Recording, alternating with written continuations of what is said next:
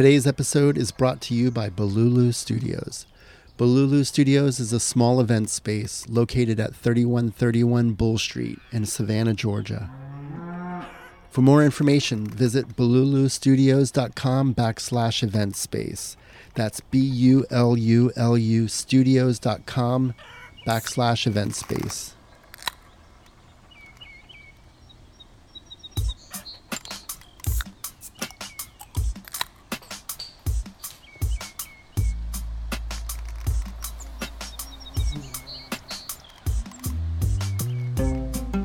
Thank you for listening to The 10 Frame. This is Kevin, and in this episode, Kelly and I have a conversation with Gretchen Wagner, an artist and educator living and working in Atlanta, Georgia.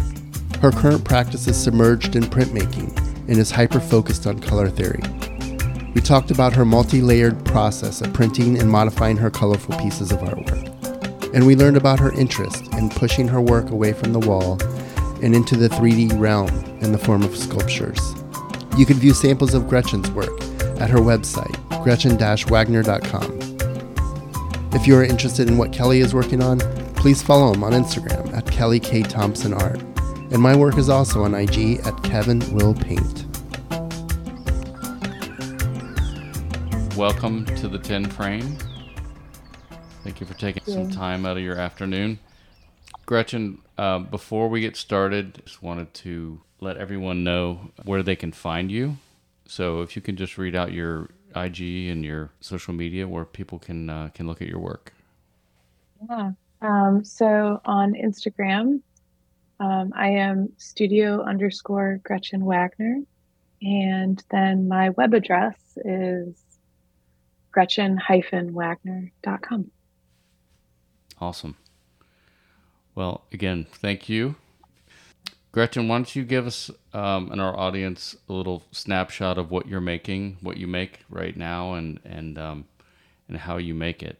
I have been fascinated with your work and your process since first seeing it. I think it was at um, a Spring Forward show in Atlanta a couple of years back, and uh, yeah, you had a whole sense. wall full of of these small pieces, and it was, it was kind of everyone kind of stopped when they went into the room so because they have such a presence. Yeah right on. Um, well right now my process is very printmaking driven.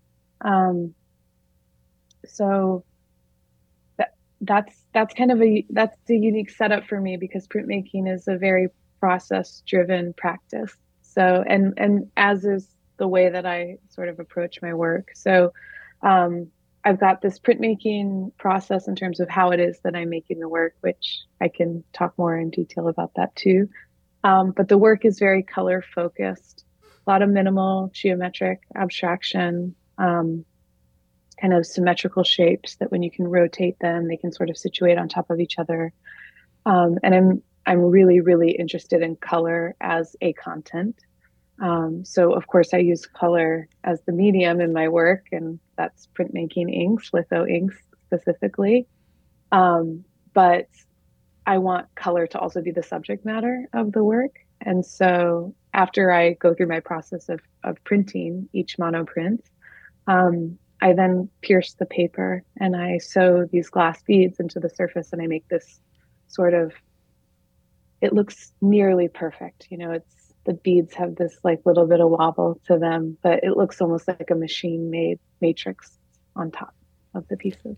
Can you talk a little bit about that part too?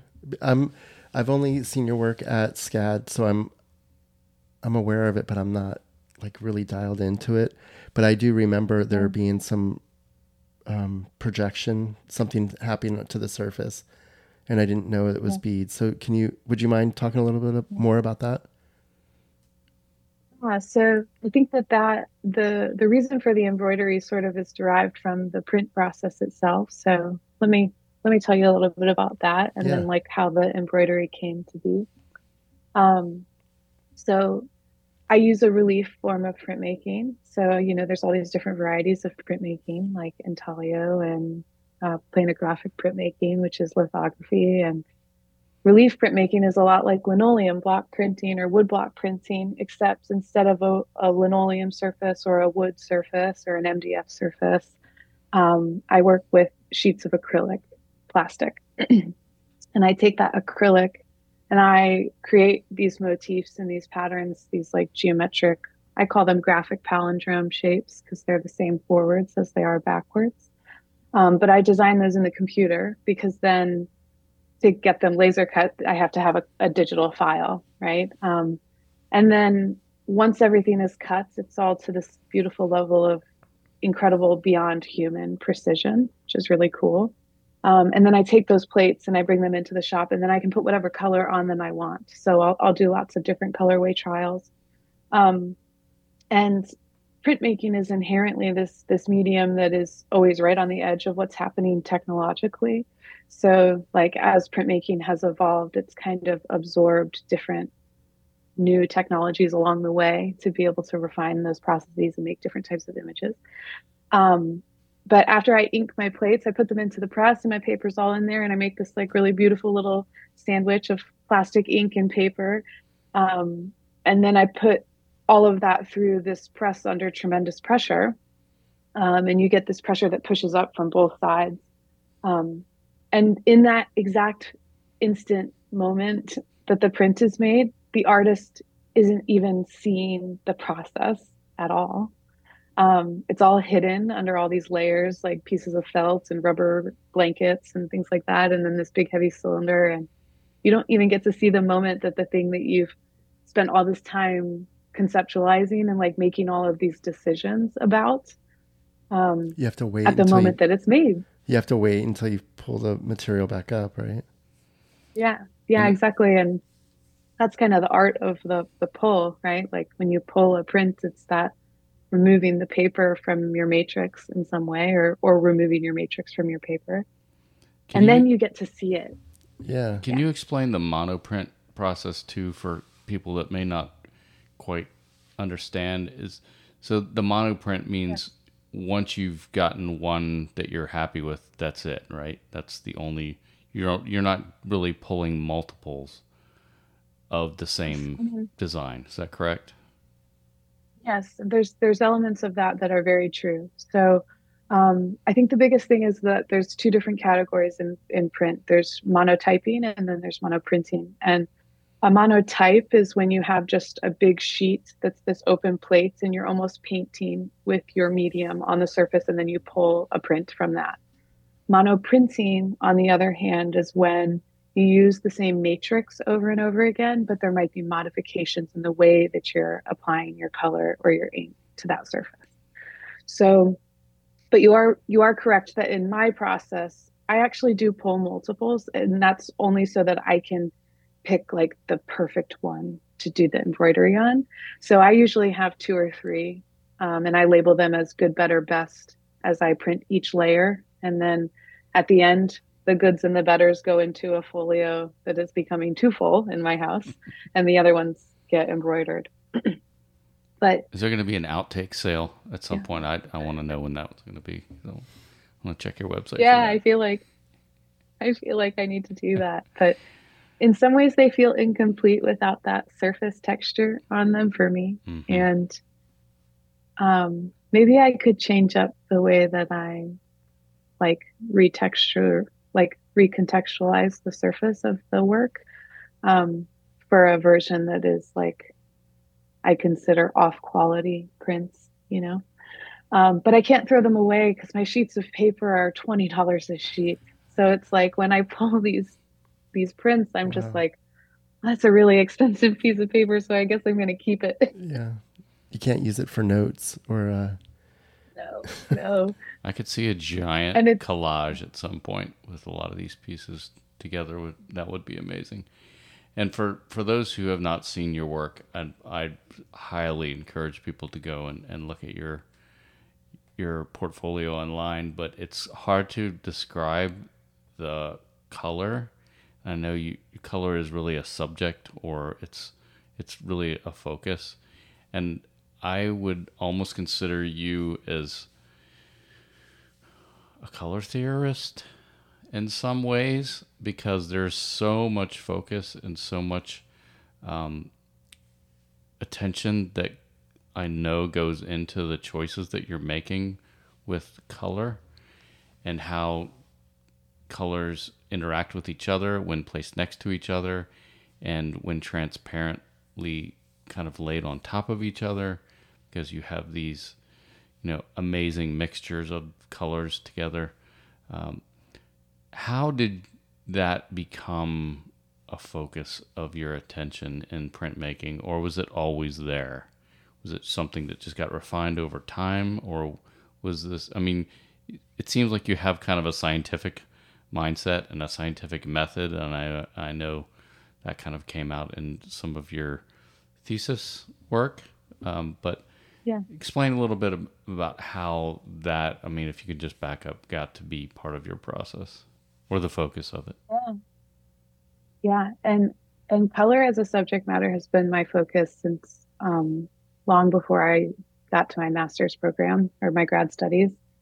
Um, so I kind of approach things from that scientific method perspective um, because of how I grew up.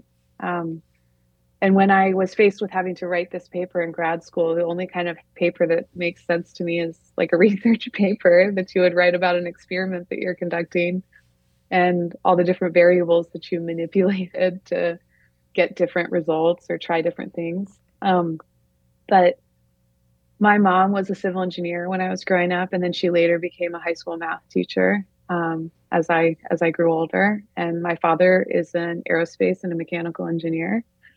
Um, and my sister is is an engineer and an architect. Um, so this analytical thinking is really the way that I grew up thinking, um, and sort of tinkering around with things. And my dad would always, he, I would say, I have this idea. I want to make something. Will you make this thing for me? Because he had this really incredible shop, still does, has this really incredible shop.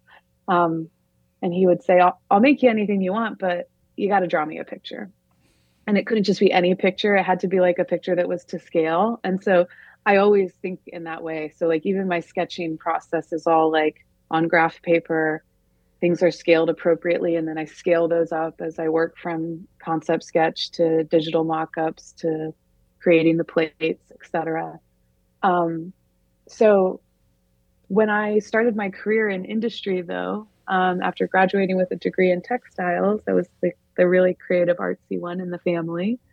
Um, I found a love in the dye lab at SCAD. Um, in the fibers building, they have this really incredible dye lab. Like state of the art. It's really tremendous.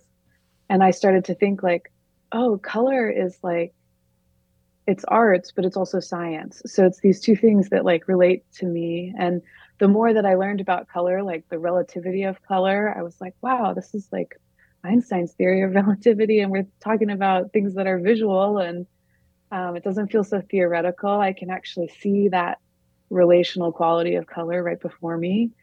Um, and I took up a job as a colorist. Like I, I worked for a textile manufacturer, and um, people would design these beautiful patterns, and then I would figure out how to bring the color to them. And so I started to become really familiar with the color. And throughout my practice, my design, my like my daylighting as a designer and my moonlighting as an artist, they started to like have this moment where they crossed over in grad school. Um, and then I started to build these prints that were in series because it reminded me of the way that we would design products in the textile world. Like you'd have a pattern and then you would make that same pattern in six or 12 different colors for the client to choose from. And in a way that's my approach when i'm printing too. Like i'll make six different color variations so that the collector can choose the one that speaks to them most. How did how did you get the pattern how did you land on the how would you describe the pattern that you make and how did you get there yeah so um the i think the pattern like initially I was just interested in sort of a rounded square and I didn't care so much that like the two diagonals were a slightly larger diameter radius or yeah, a slightly larger diameter versus, you know, the opposing corners. Um, that geometry really came because I wanted to explore this one particular shape and it was just like a a squiggly snake that would go up and down a certain number of times and then it would begin in one corner, bottom left corner, and it would terminate in the top right corner for balance. Um, and then when I made that shape, I was like, okay, so the diameter of these corners needs to be smaller than the diameter of like the bigger rounded corners. And in doing that, I was able to start utilizing my plates in a way that like I could pick them up, I could ink them, pick them up, and then rotate them 180 degrees, and they would fit right back in like a puzzle piece. Um, and so I, I like built in to the creation of the plates this registration system on the press so that when I would print layer after layer, I would always know that everything was sandwiching right on top of itself. And that's how I arrived at the shape. That's clever. Um, and now I can't get rid of it. yeah. it reminds me of a sound wave or a, yeah, sound wave, I, I guess. Yeah, I kind of get some because I have a graphic design background. I definitely get some some historic graphic references too. I mean, it, it reminds me a little bit of some Bauhaus uh, shapes, um, just because of the kind of the rounded nature of you know there aren't any there are no corners. Um, so yeah, it definitely gives me that feeling of you know there's some historical context that comes through whether that's intentional or not. Yeah. Um, you know, maybe not intentional, but that kind of stuff is always in the background of your mind. Like I've studied a lot of Bauhaus arts.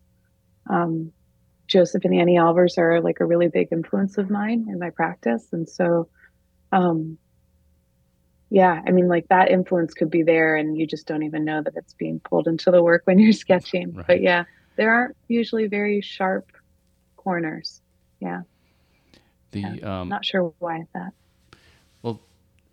thinking about the printmaking process too i took some printmaking i did lithography and i did some relief printing how much of your process involves mixing and playing with ink, and do you are there specific inks that you prefer over others? I'm sure there's a huge amount of trial and error that comes into play when you're, you know, uh, when you're mixing, especially if you're working on transparency versus opaque colors. I mean, that that's your lab, right? Is it that's kind of like your hmm. your yeah. your scientific place? Yeah, the studio is definitely a lab yeah and it's like the environmental conditions too around you also change that like it's really humid in the summer and things might take longer to dry than in the winter when things are dry or when the air is drier um, and that influences the way that you sequence your projects. Like i got to put this first layer down and normally i can only wait i can wait 48 hours for something to dry one layer to dry but then you know you start changing up the variables and now you need three weeks for something to dry before you can print the next layer. Um, i am very interested in the chemistry of it all and the pigments themselves do people often share brands that they like because i do have brands of ink Let's that i have it. found yeah, i'd like to know yeah. what you that that was kind of a roundabout way of me getting to that i assume that you have yeah. favorites um, i didn't know if you if you attempt to make your own or so yeah, what, um, what do you got? I've got? done a little bit of it all. Yeah. So, um, and I'm I'm by no means an expert in ink chemistry, and lithography is a is an extraordinarily chemically driven process. You know, um, so the chemistry of the inks is very specific in that process as well. So, in relief, my biggest thing was about getting my ink to go down really smooth and flat so that I could get these beautiful washes of color. And like too much ink on your plate yields, my, my mentor, Robert Brown, refers to it as like an orange peel texture. So, like that texture of the surface of an orange, it, it leaves that sort of looking texture, which means you get these these valleys where the ink is thinner and these these peaks where the ink is a little bit thicker and it gets mottled. So it, you need to roll out this perfectly almost glassy layer of ink um, that's super smooth. And you can put different things in your ink to smooth your ink and make your roll go flatter, but it might make your ink because the inks are all oil based, right? So that fat over lean process that it applies in oil painting applies here too. So if you make your ink really slick, you're probably adding a lot of oil to your ink, which means now it's really fat and it will be hard to put another layer on top of without getting rejection. Um, and I've run into that myself. Um, but in terms of brands, I love Cranfield inks. They're amazing. Like they are so smooth right out of the can. And I never use a color right out of the can. I always mix, you know, mix my own based off of a double primary palette with like warm and cool versions of each of the primaries. Um, and if anybody from that and, company is listening, Gretchen yeah. Wagner can always use a sponsorship. Yeah, they're and they're transparent based, especially because my inks. I usually work with them in a transparent way, so the inks come out of the cans and they well gosh i'm like just picturing the way that the ink knife feels in your hand and it's so delicious. You just want to like slobber up the ink um, which i've been told is a sign that you are a printmaker if you want to taste that ink. It's really quite delicious, delicious. looking. um, yeah. Um, so you scrape that really pigmented ink out and it will print almost opaque like that I mean, you can you'll need to add a couple things to it to make it print opaque, but um, I dilute it down with a transparent base. Um, and Cranfield's transparent base rocks. Like it is amazing. It doesn't yellow on me. It prints really smooth every time. And in the shop, we have a mix of brands. Like we also have Hanco brand um, ink in there, and those work great too. Like I also like to work with those, but they're just like a st- slightly stiffer ink, so it's a little stickier and it makes a different sound. And it's just this really sensory process when you're in there because you're rolling on this glass slab with this ink and you're looking to hear a certain sound, you're looking to feel a certain amount of resistance. Um, and so all of that feels really, really tactile. That's why that moment of printing when you feel so separate from the process, it, like it rips your heart, you know, because you want to be there because you were there for everything else. Um, yeah. And that's that's one of the things that Curtis kind of taught us in class. Curtis Bartone was one of my mentors in, in printmaking was to listen for that sound of when it kind of gets that perfect consistency and I got to know that sound a little bit too and it is very satisfying hearing that once you finally get to that point that you're like yes i think i can yeah. i can start rolling onto my substrate. Yeah. And you just feel like you never when you hit that stride in the shop then you you find that that flow state right? Like the ink is the right consistency. You've got this rhythm down. It almost feels like a choreography like roll the roller back and forth three times, pick it up, put it on my plate, roll it back and forth three times. You know, like you get this repetition and your brain can kind of shut off and you never want that print session to end. Um, cause the next day the, the energy will be different in the shop and the humidity will be different and what worked yesterday won't work today. And, um, you'll have a different set of obstacles that you have to overcome in that space. Right. And speaking of flow state, tell us a bit, little bit about the transition too, because your your pieces kind of have two distinctly separate processes. You have the kind of the design and the implementation of the printmaking, and then once that's done and dry, you're applying these beads, which is very I can only imagine as a kind of a meticulous process. And I would thinking about it, it makes me a little nervous just thinking about having this perfect. You've grabbed the perfect print. You know, you've got the best out of the good, better, best, and then you got to start part. I'm assuming poking holes in it, and to me, that's got to little be a little nerve wracking, right? Yeah, yeah, that part is actually, and um, that that part is interesting because you know there's one type of flow state in the print shop, and then there's a different one at home when you're embroidering. And until you started talking to me about this, I actually never really thought about how, yes, the process, there's two different processes that go into the piece, but my setting also really significantly changes from being in this like community based environment where there's people working on all kinds of stuff. You know, there's people that don't know anything about printmaking and they're coming up saying like, "Hey, is this right?" You know, like interrupting your process and all of that. And then the embroidery is like completely in solitude um, for extraordinary lengths of time, where you're like only moving your arms in a really particular motion. Um, so I, I've never really even thought about the way that the setting um, changes when you go from printing to embroidering after. But those first moments when you pierce the paper are frightening. Um, and I would be lying if I said that I never poked a hole somewhere where I didn't mean to. Um, that does happen. Do you use and matrix? I've gotten very. I well, I act. This this part is probably. I'm sure there's an easier way. So like, crowdsourcing better options, guys, because this part of the process is quite tedious. Honestly, I think more tedious than the embroidery because you, you can't be totally in a state of mind where you're like detached from what you're doing. Because if you lose track of your number or what you're counting, you will make a mistake. So, um, each of my beads is spaced on this matrix that's 3 16ths of an inch, um, which is just a really unfortunate fraction because it's a challenging one to work with. Um, but when you multiply these up, you get to increments of three quarters of an inch, which works really nicely with my plates, which which I like. Three sixteenth is easily divisible into three quarters. Um, but I lay my sheets of my print down onto this really really big cork board surface, um, and my paper is very thick. I use a 300 pound paper, so it's, it's difficult. There's some resistance as well to push all the way through.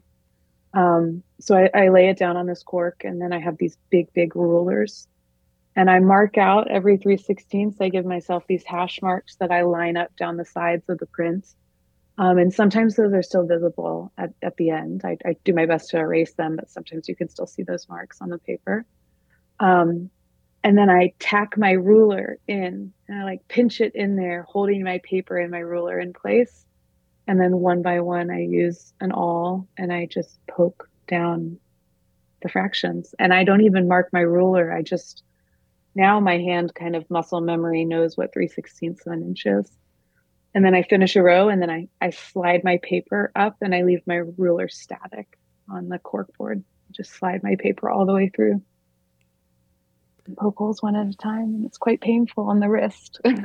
You mentioned one of your family members is an architect right Yes, my sister. Your sister. Um, have you ever experienced experimented experimented with a drafting table with this the ruler that slides up and down the table? Are you familiar with that? It's on a system of pulleys. Uh, yeah. Yes. Yeah. Yes. That would be a good idea.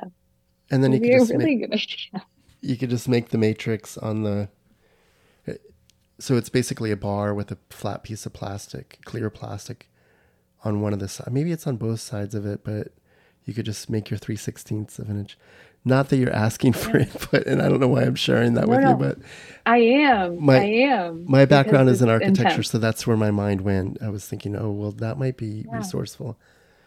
Um, and they sell it individually, so you could just nail it or put it wherever you wherever you want it. But that would be perfect. So then I could have the cork surface underneath because that part is important. Yeah. Or or any surface that's um, even a felt surface would be fine, like a what you would screen print fabric on top of something that has a little cushion, you know, right on. so that the awl can go all the all the way through the paper. I have one other. That's brilliant. I I have another question about the scale of your work. I'm I'm assuming it's based on the scale, the size of the the press? And are you is that something that you're comfortable with or do you ever have a desire to make larger prints or would that have to be modular or do you have access to other larger presses?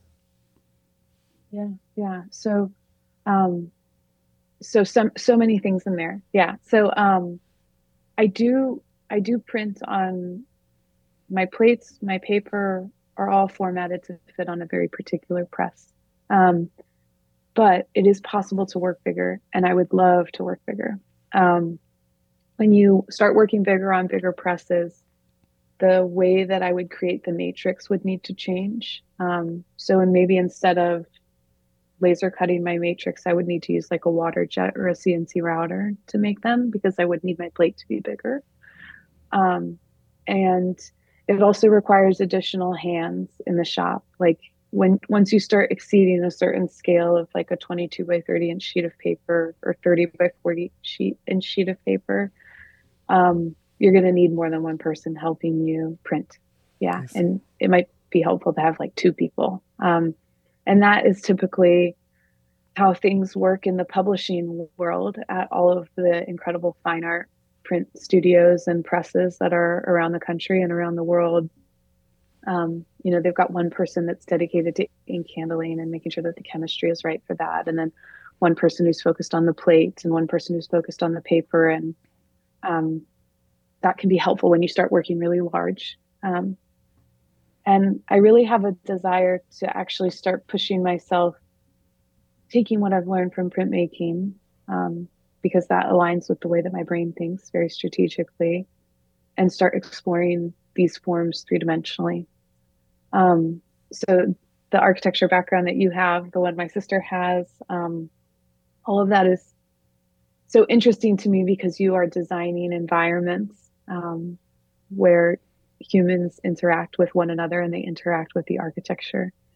Um, and because I'm so interested in the relativity of color, I've been thinking a lot more about how geographical location as well as time are very important to how we perceive color.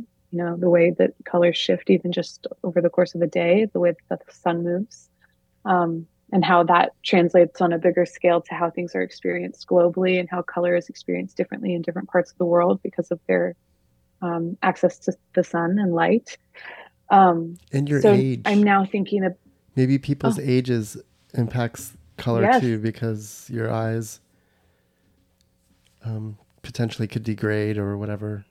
I don't know. Yes, yes, absolutely, and they do. They do. Um, Trust as me, you get older, I understand. yeah, yeah. But I can. That that's as you.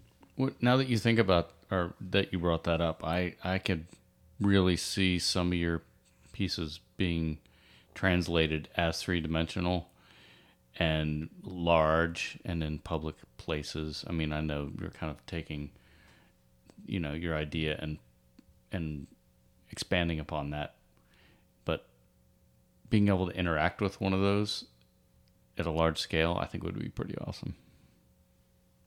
Yeah, I um right at the end of my grad program, I I taught myself how to use Rhino at the suggestion of my sister because she was like, "That'll be easy for you, Gretchen. Like, you get to plot your points X, Y, and Z, you know, in space." And I was like, "Oh, that makes so much sense to me," you know. And so I just was like typing in these coordinates, and I built this really elaborate three-dimensional palindrome where the terminuses were of the of the shape were in opposite corners and then i 3d printed them but they were only like this size but then I started like picturing myself. Yep, sorry, no, no video. Yeah. Um, like eight eight inches, six inches, maybe. Yeah. Limit the limits of the 3D printer, right? You know, and I started to picture myself small and being able to walk around that and through that, and that started to get me really excited. Do you have um, a favorite color? Or just random question? My students ask me this all the time. I would say that I don't, but if you were to be in my house with me, you would think my favorite color is orange. I have a lot of orange in my life. I was going to pick orange for you. Um, if you don't have one, I'm I'm going to assign one. Just I just seeing a lot of your work. I mean, that's such a dominant color in your palette. Yeah. Maybe not. Maybe dominant's not the right word, but it's um, it it's it appears regularly. I'm, I'm going to segue a little bit too. When you mentioned your students, can you talk a little bit about your practice as an educator and how that may affect what you're working on? And it's new. It's new. Um, so I just started um, teaching at the university level um, this past fall, um, and my focus is design because of my experience working in the commercial interiors industry for, for many years. Um, and so I teach 2D design, color theory, and 3D design. And of course, color theory is my favorite. Um, and I feel so confident in that space. Like, try to stump me on something that's related to color, you know, and my students are constantly asking me about that. Um, but what I'm so excited about is that, you know, the way that I work with color is, is sort of narrow. It, well, I wouldn't say that necessarily, but um, I work with a lot of color relationships, like color harmonies. Like, are these triads? Are they tetrads? Are they complementary colors? And working with these really specific interactions, relationships that are known. And that's only like one facet. Like, I think I only teach that for like one week in my class. Um, and then there's so many other topics. And I am finding that as I do research for my classes, like what I'm going to be teaching my students, it's influencing my artistic practice. So, this past quarter, I've been really focused on pigment and like where pigment comes from.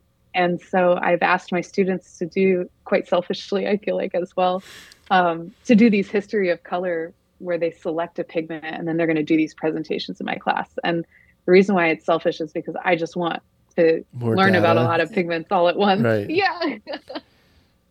I'm like, tell me everything about sepia because I don't have time to research it myself, you know? That's awesome.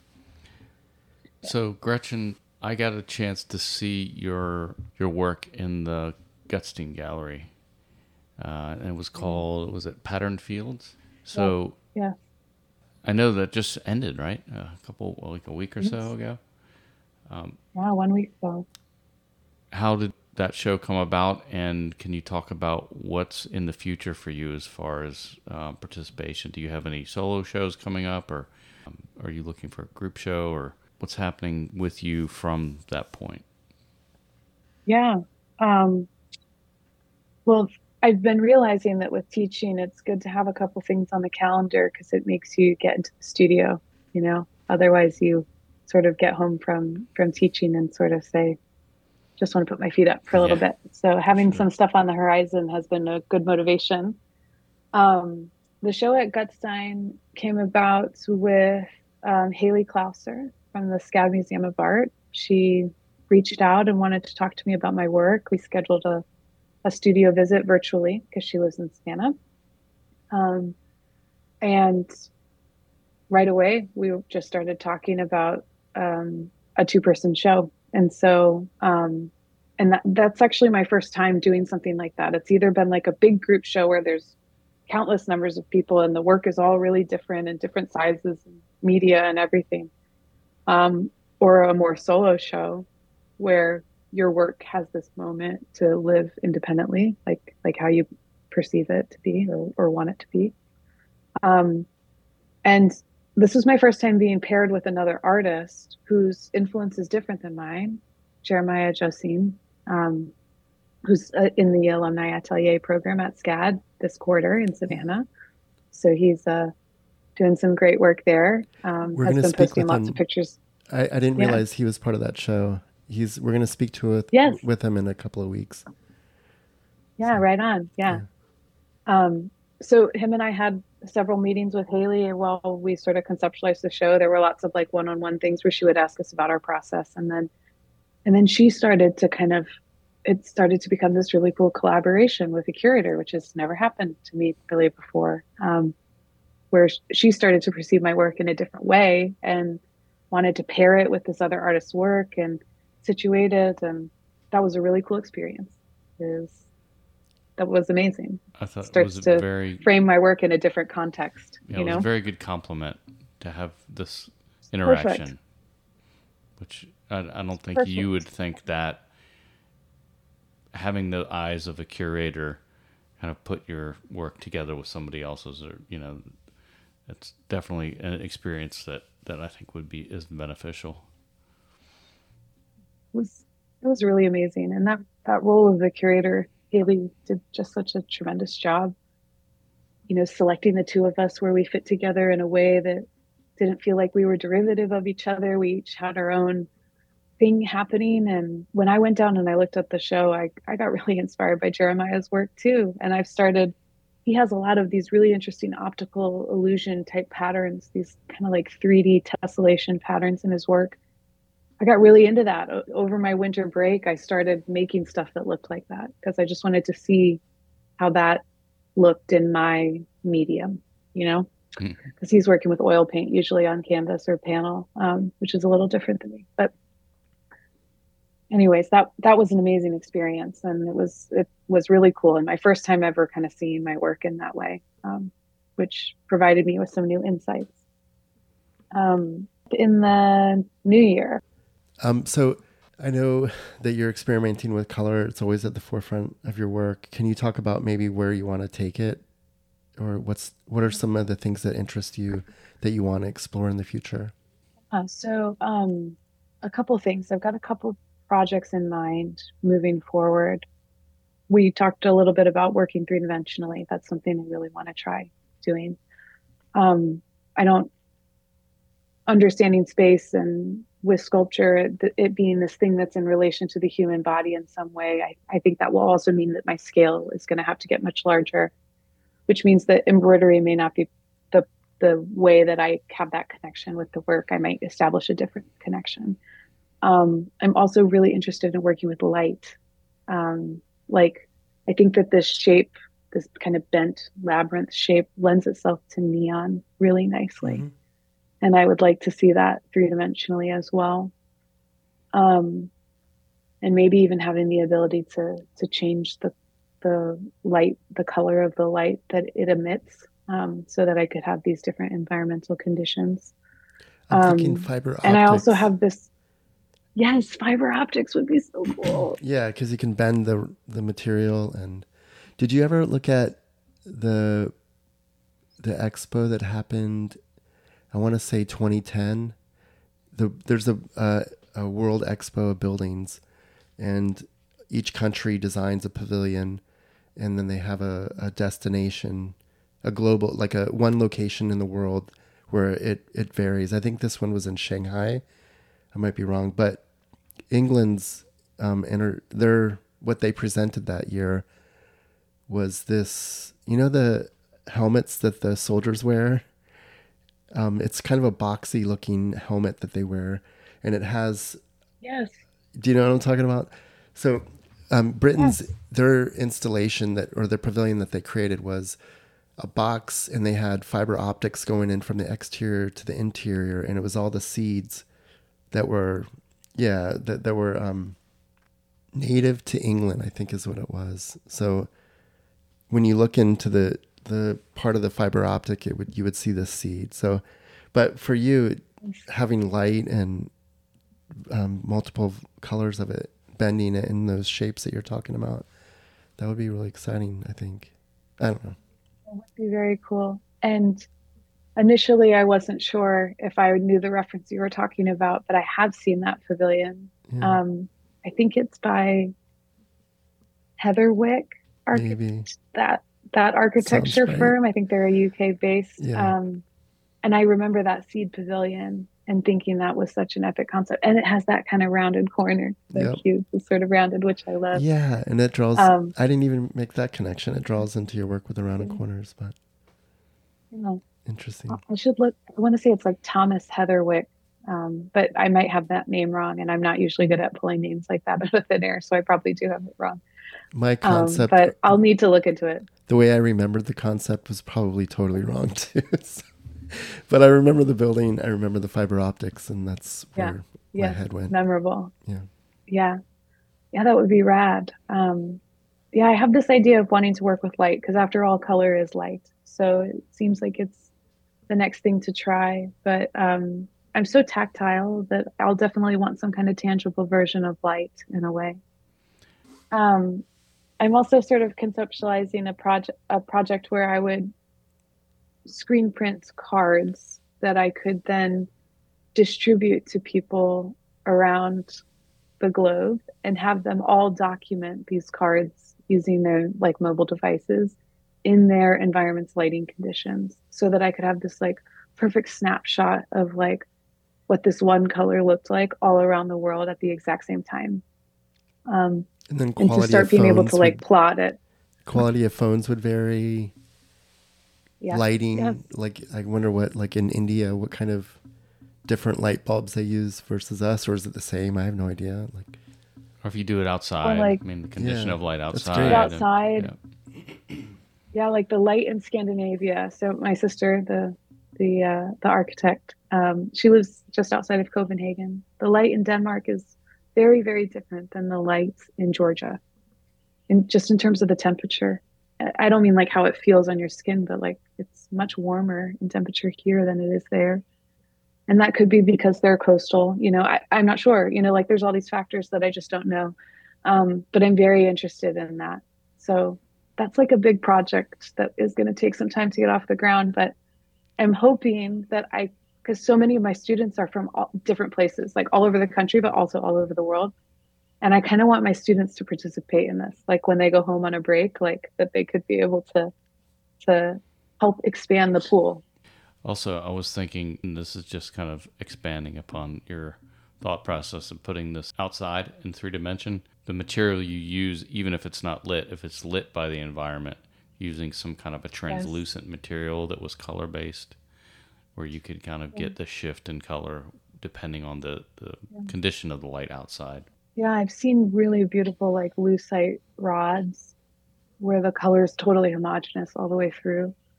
Um, yeah, I'm, I'm really I'm really fascinated by translucent materials, but then I have this like this rub with regards to that being so plastic based and um, yeah, yeah, I, I I worry about that, you know. For sure.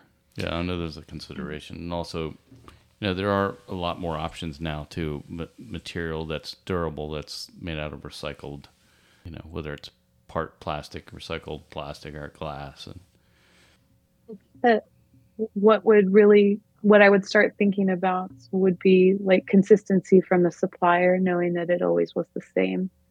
Because, like, as we're talking about the chemistry of the inks changing with, you know, regulations and environmental conditions, you know, or like changes to your weather patterns, um, would would a supplier be able to be consistent enough? Because I even noticed that with the acrylic sheets, there would be times when a corner of my matrix wasn't printing, you know, and you're like, well, this is an eighth inch all the way around, you know, but in one area, it's actually a 64th of an inch shallower, you know, and so that creates a, a problem that you have to problem solve for in the moment.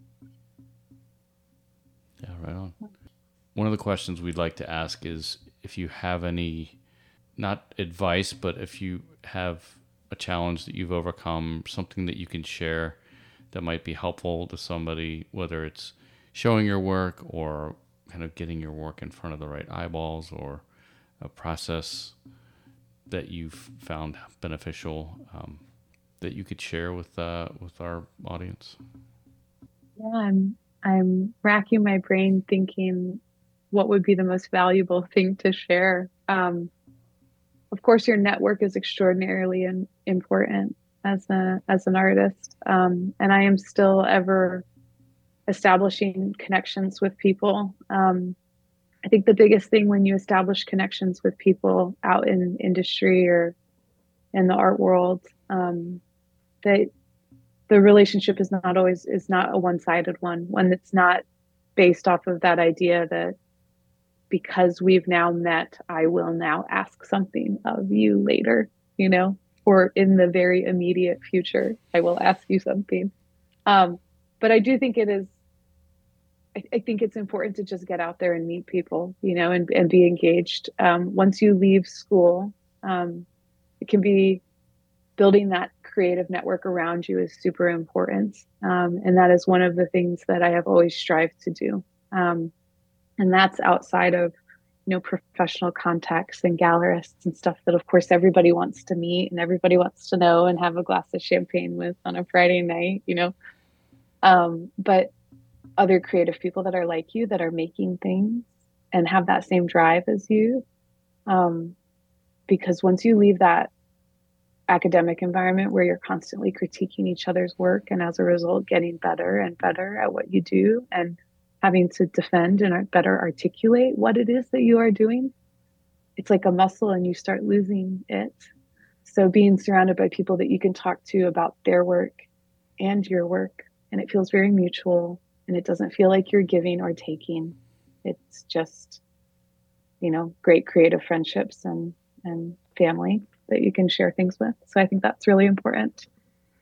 Um, but like on a logistics side, get to know your state small business laws and you know like figure out the tax thing you know figure out how you can um, sort of sponsor your your purchasing materials and what things you can write off versus what things you can't. And can i go to art basel this year and have it be part of my business's expenses? And get to know the finances because once you become an artist you start selling work and you got to figure out the the numbers part and if you don't want to do that find somebody who's good at that to do that for you because it is an important part It's the numbers good advice maximize your dollar mm-hmm. You know, being a small yeah. business owner is something that a lot of artists have a hard time with. And yeah. we have heard that from a couple other people too, is, is really um, figuring out what you can write off. And, you know, if you're working out of your home, you can work, write off part of your studio and equipment and software and all that good stuff. Um, and then, that you know, if you save enough, pricing. you can go to um, Biennale or Basel. Yes, yes. Yes. And like th- that all step like having those numbers in place also helps you figure out how to price your work appropriately too, you know, because I really think a lot of people undervalue their work or really price it really low. Um, so, and pricing work is a challenge. I mean, if anyone tells you they don't have issues pricing their work, I don't, I don't know. I've never met anyone like that. You know, it's it's hard every single time, and it's I hard to not let your emotions get in there. That starts in school too. I I think that you're unfortunately you're kind of given the potential of a low expectation. So you're told repeatedly to not price your work too high. You know, that's a relative concept. You know, that's the formula there. Has to be right for you. You know, if you're losing money because you're pricing your work too low, you know, you kind of have to figure out how much time you spend and what your materials cost and, and how many you need to yeah. you know pay the rent on your studio and all that. So I think that's it's all relative to your practice. Yeah, like like all that 20, all those twenty dollars sheets of paper that I told you I have stacked in a folio, right? That have are not for sale. You know, they they sit there, but they cost something to make. Um, and and that pricing model is is hard. Um, but I would I would suggest as another piece of advice, your price should never go down. It should only ever go up incrementally. So if that means that you start by pricing your work low, that's okay. Everybody does. Everybody does that at the beginning because you just don't know. Or it's the opposite and you price it way too high, but most people price it way too low. And just as it sells, you can incrementally increase your price you know, and never let your price go back down to what it was before. Just always keep it moving. Yeah, in no an fire upward sales. way. yeah, a fire sale or like a huge, huge deep discount. I, I mean, there are there are instances in which I will give um, I will give discounts to collectors that are like repeated collectors, or um, or if they're buying a large number of works as like a corporate client or something, a big client, I want several of something, I might reduce the the total price of, per each item. And find a find a collector, a corporate collector that likes your work, um, because that can really help. You know, especially an interior design firm, if they really like your stuff, they'll specify your work on projects. And clients always love to have original art in the space versus reproductions of something. And yeah, I mean, find yourself an interior design studio that wants to buy your stuff. Well, Gretchen, we would like to ask as well um, what is the soundscape like in your studio? What are you listening to? Are you do you listen to music or do you like silence? This Does it depend on which part of your practice? This is going to be horrible. um, well, when you're in the when it's you're in the print shop, you listen okay. to whatever. Yeah, when you're in the print shop, you listen to whatever is playing, um, which means that when I'm printing, I have extraordinary taste in music. Like, um, thievery corporation and lemon jelly and cool things that are interesting and make me seem like I have good taste in music, but actually, I have horrible taste in music. Um, and if it's not Taylor Swift, it's some pop punk emo Blink 182 esque situation, which is usually what I use to like get me pumped up um, or it's stadium country, which it's like it just keeps getting worse. It's it's truly it's truly bad. I have horrible taste in music, but um, something I can sing along to is great. And I often record time lapses of myself working and poking holes in the paper and stuff like that. And then I'm like, I can't post this because I look like I'm spazzing out because I was dancing to Blink 182 the whole time I did it. And you don't want to use um, that as the as the soundtrack to your to your video. Nickelback. Oh, or... no, exactly. Yeah, exactly. There's some Nickelback in there. There is some Nickelback. I mean, it, it's all over the we'll place. We'll cut that it's out. Not good. It's not uh, good. It's okay. Yeah, yeah. It, you know, people hate on it, but you know, they're they had their. Moment. I am not ashamed. They had their moments. I'm not ashamed. That's right. Um, whatever gets you into that creative place and keeps your energy high and like lets you like push yourself to work 45 minutes after you would have stopped because you were tired. Listen to that even I if agree. it's Nickelback. And sometimes I'll have TV on too. Like um, I'll just rewatch reruns of things that I've seen before. There you go. Yeah. What's what's on the immediate horizon? Do you have any shows that you're prepping for right now? Yeah, I have a show. I am working towards a two-person show, which again, so excited because I had so much fun doing that this fall um, at Spalding Nix in the spring, um, which is a gallery here in Atlanta, and um, I'm looking forward to that. And it's going to be myself and another SCAD alum, Trish Anderson, who has long been someone who I had on a pedestal in my life as someone that I looked up to. And to be able to show with her is, I am thrilled. That's exciting. I am thrilled. Yeah. That is awesome. Yeah. She is a huge inspiration to me and came out of my same department just a little bit before me. So it feels like we've been running parallel to each other and now our paths are finally intersecting and I am so excited. It's great. Definitely hit us up before the opening so we can plug your plug the reception and, and the times of the show. Yeah, thank you. Appreciate you guys.